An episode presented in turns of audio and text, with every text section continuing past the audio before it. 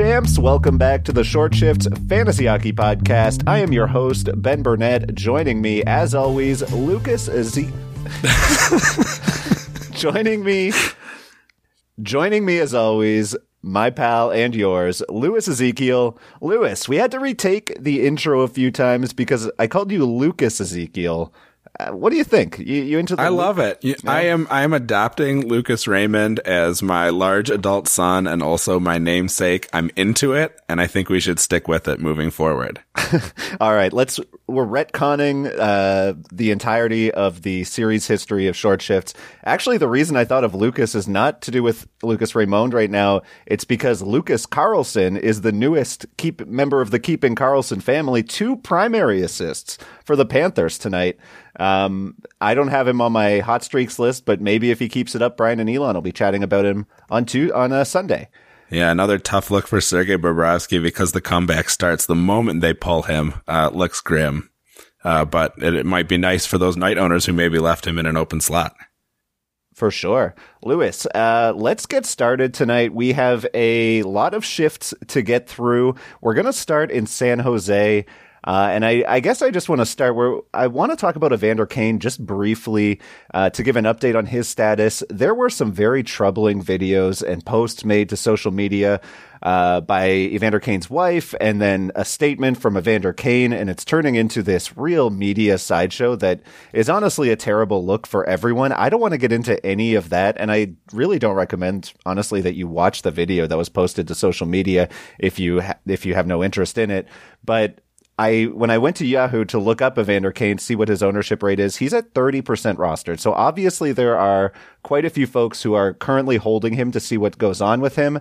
Today it was announced that the Barracuda, uh, the San Jose Barracuda, the the Sharks AHL affiliate will have Kane in their lineup once he's back in game shape. So he started practicing, I believe, Wednesday of this week. There's no word on when that will be, but it's presumably not like, you know, today or tomorrow.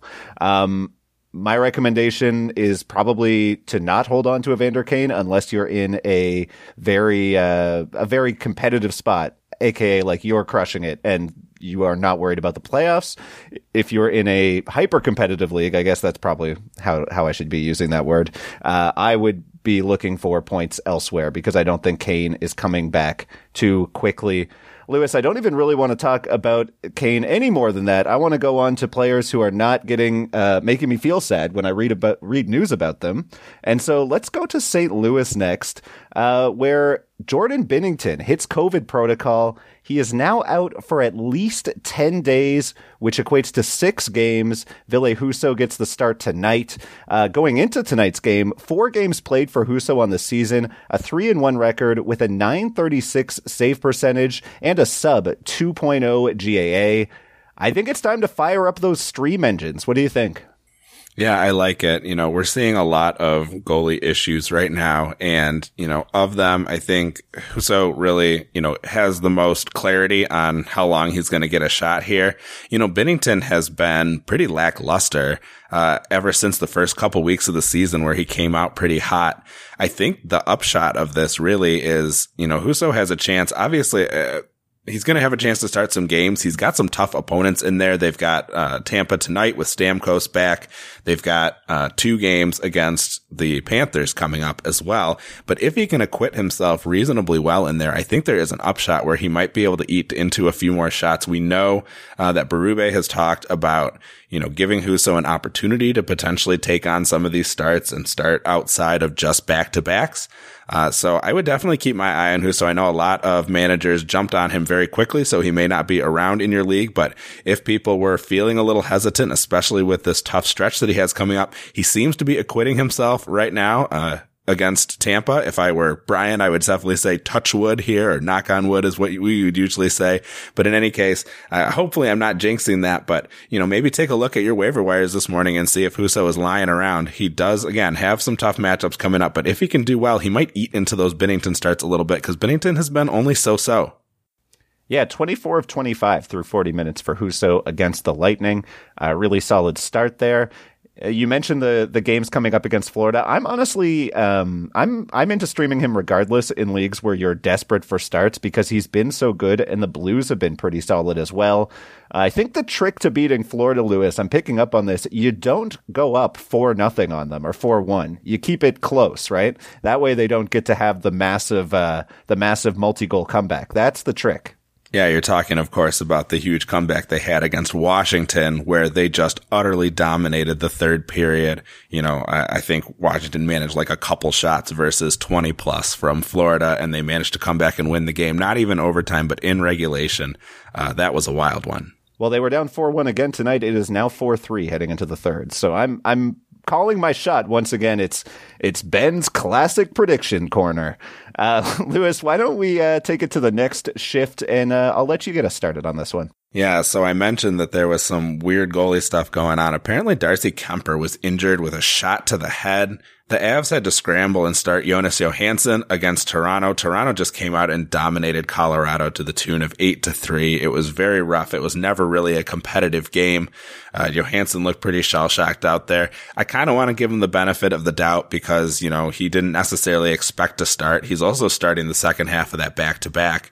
And has only allowed one goal so far. Obviously, the level of competition between Toronto and Montreal, uh, there's a significant difference there. So, you know, take that with a grain of salt. Um, but nice to see him, you know, be able to bounce back a little bit and they're not going to have to rely, uh, on any sort of emergency third goalie. Um, you know, meanwhile, Pavel Francouz is on a conditioning stint in the AHL. They said initially that it was going to be, you know, a decently long one. He hasn't played in the NHL in over a year. Uh, he's going to need some time to get back into game shape. There were some, you know, starry eyed optimists who had have been holding Francouz in their IR for a long time, hoping that, you know, who knows, maybe they'll cut that short and call him into play today. Obviously, that was not the case on Thursday night. Um, but yeah, that puts us in a position where Johansson is, as of right now, the starting goalie for a decent team, even if they couldn't hold up against Toronto, but no one really has been able to lately. Uh, so what do you think? Is Johansson worth a stream? Is Francouz worth a stash? Yeah, I would be streaming in Johansson. Probably go Husso over uh, Johansson just because he's looked like the better goalie so far this season, and he also, uh, I think there's less competition breathing down his neck. I am the type of person to be highly skeptical of a player like Francouz who's been out for so long. Um, it just, I think it's really difficult for players to miss that much time and, and return at the same level that they left at. And Francouz really is a guy who we saw have a few solid months, and there have just been so many injuries over the past few years. So I'm not, uh, I'm not really a Francouz guy myself. Um, that's not a bet that I'm you know, going far out of my way to make. Yeah, a certified band-aid boy to be sure. Uh, I think it'll be worthwhile to see how he does in his conditioning stint. Obviously, the AHL is not NHL competition, but, you know, hopefully he can kind of get back into things here. He did have quite a lot of success during the rare times when he was not injured. Uh, I used my last move of the week to pick him up. I have a pretty nice cushion in my match. Uh, so I thought it was worth the risk, and I'm hoping that Jordan Eberle may be able to come back, so I'm not just carrying an empty slot on my roster. Uh, we will see if by Sunday I am regretting that, but you know, it, it seemed like a a shot worth taking, especially since Husso got snapped up uh, really quickly as well. Uh, let's transition to a team that is back in action after uh, a few days off here. The New York Islanders are playing here on Thursday night.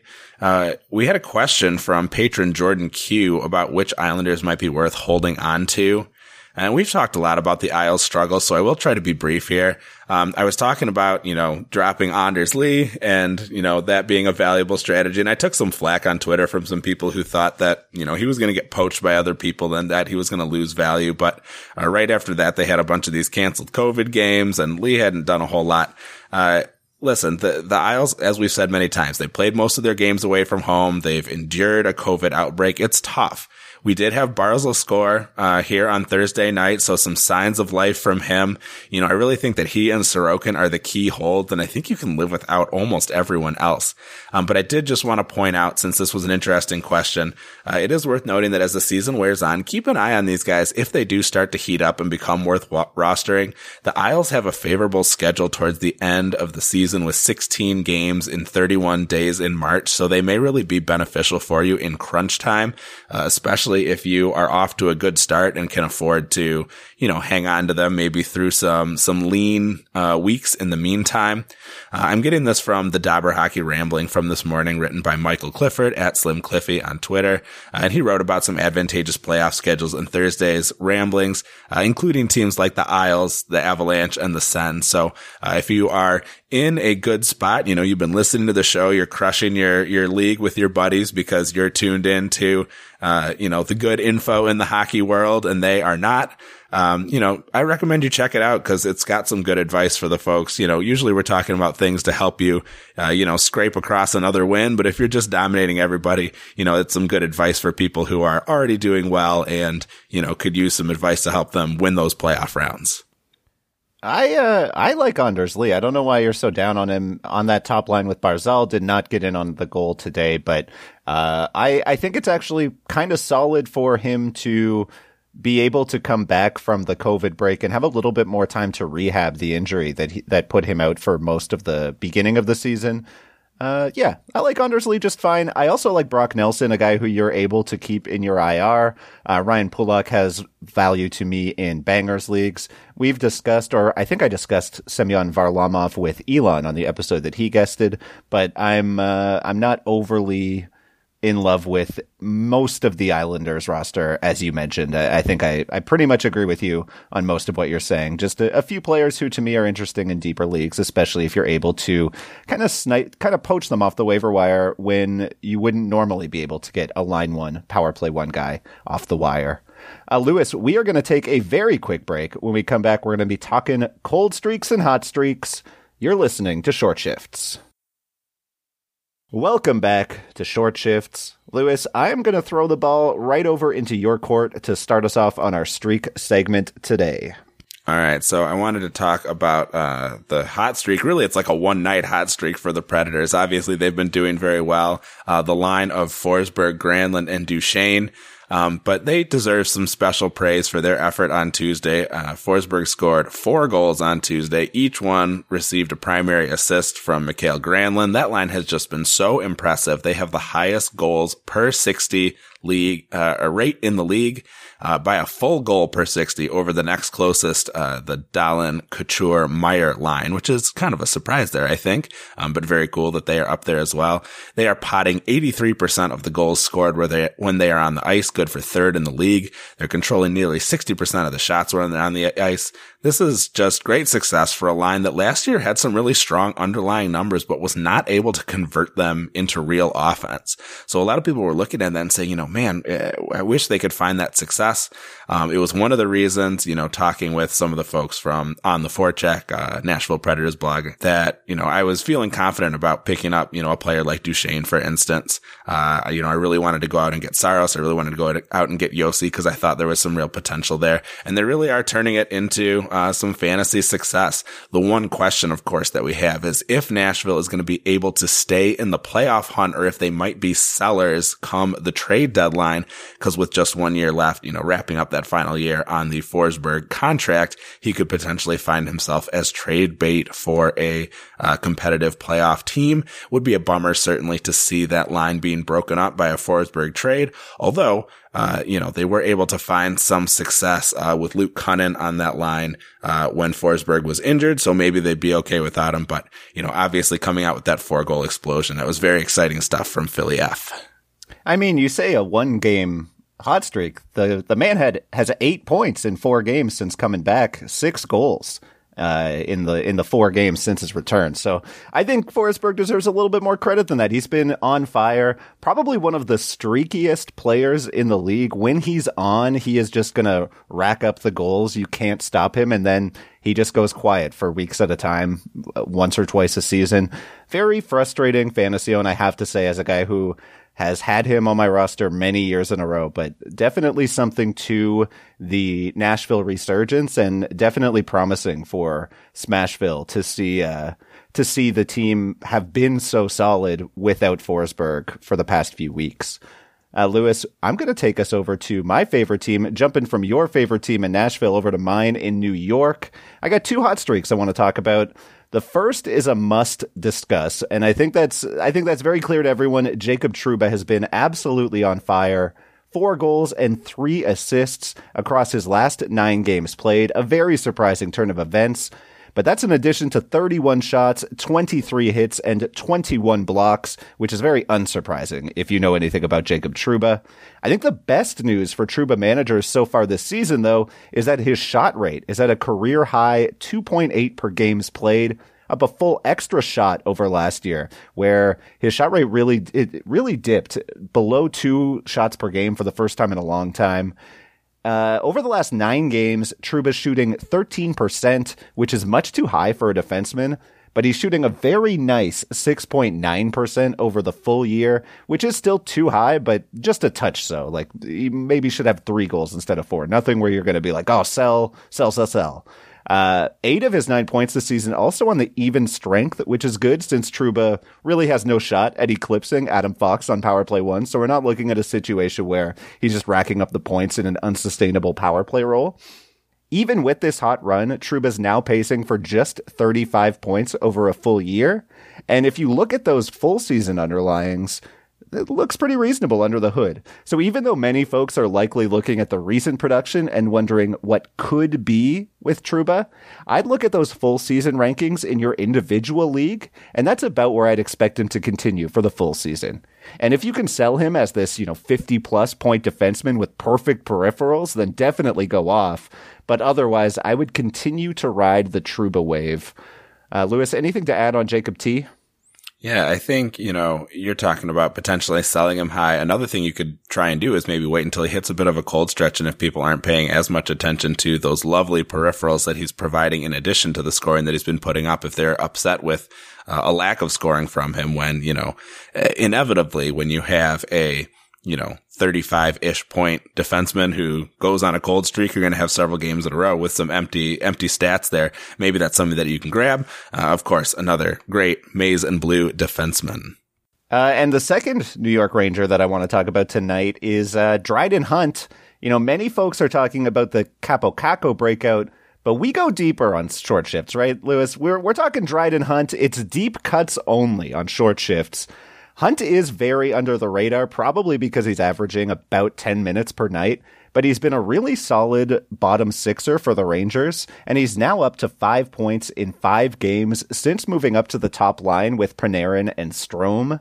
I wouldn't advise chasing Hunt in anything but deeper leagues, but will say, for those who have asked, and, and we did get a question about this on uh, the Discord, I, I am open to a bit of a breakout or a hot streak maybe. And the reason why I say that, I'll compare him to Colin Blackwell in his role last year, who had a 38 point pace over the full season, but most of that production came when he was put on Panarin's line, which included one stretch where he went 12 points in 12 games. So I will say he's kind of the poor man's Kaapo Kakko right now. You know, no power play time. He'll be the first piece moved if the line goes cold, whereas I think Kakko's leash is a little bit longer, but it has been nice to see Panarin also start to get his game together. He has seven points in his last four and is finally over that point per game pace. So a bit more of a deep cut Dryden Hunt, but somebody who I'm interested in and happy to see him uh, produce for the Rangers. Yeah, I think anytime you can get someone who is riding along with Panarin who's capable of generating just so much offense, you know, you're inevitably going to be touching some bucks that he ends up putting in the back of the net or feeding to someone else who does so. So yeah, I think definitely worth keeping an eye on him. You know, I talked about Kyle Okposo as a potential option, uh, last episode and in those very deep leagues, but I think I would prefer Dryden Hunt over Okposo, um, just because, you know, we know the kind of offense that uh, New York is able to generate. Uh, so yeah, that's another guy that I might take a look at. Lewis, I hate to quote a phrase here, but stop trying to make Kyle Okposo happen. Kyle Okposo is making Kyle Okposo happen. He already has an assist tonight against Florida. All right, let's move on to one more cold streak. Uh, one more that was requested on the Discord. So if you want to have uh, your question responded to on the pod, you know, feel free to toss it up there. This is from patron Patrick of Tier 1 Sweden of the Knifetown Toddlers who edged me in week two. He asks, is it time to give up on John Gibson? Uh, Gibson, of course, is having a bit of a cold streak of his own. He's only got one win in his last five games. Of those five, only two were quality starts, and the win was not included. Uh, he's been under an 890 save percentage in the last three games and posted negative goals saved above average in each of those games as well.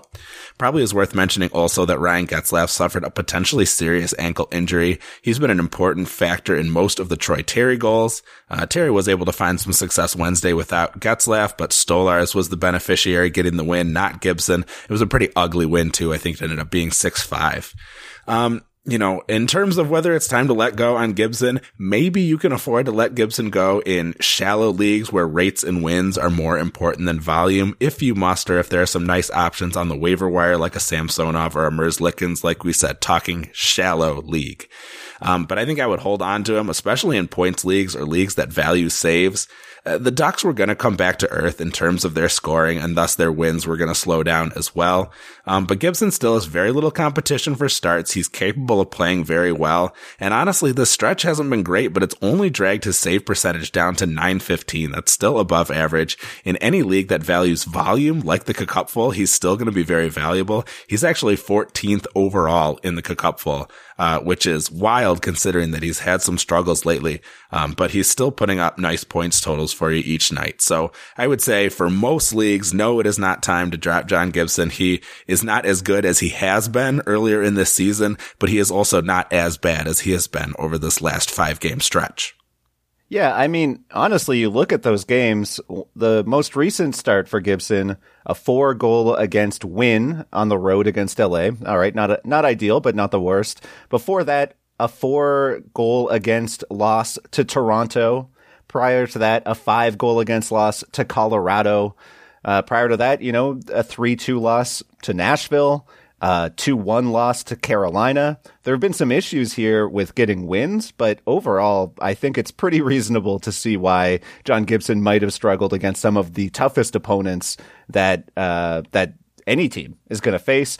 He is likely to start against Calgary later this week, so maybe we see one more rough start, but my hope would be that he starts to bounce back, and I honestly don't think I'd be giving up on Gibson uh, anywhere, maybe now is the time to start to shoot that buy low, just in case somebody is, you know, looking at last year's numbers and think, "Oh God, it's happening again." He's he's about to just absolutely destroy my my rate stats. So I don't know. I'd rather shoot a buy low offer than I would be to cut him outright from my roster. Lewis, that's all the time that we have for tonight. Thank you so much for joining me, and thank you to our listeners for joining us. Uh, Lewis, why don't you walk us on out of here? Hey, it's been an absolute pleasure. Thanks everybody. Uh, please be sure to give us a follow at Short Shifts KK, as well as Brian and Elon at Keeping Carlson, Dave Betton of the Stream Scheme at NHL Stream Scheme.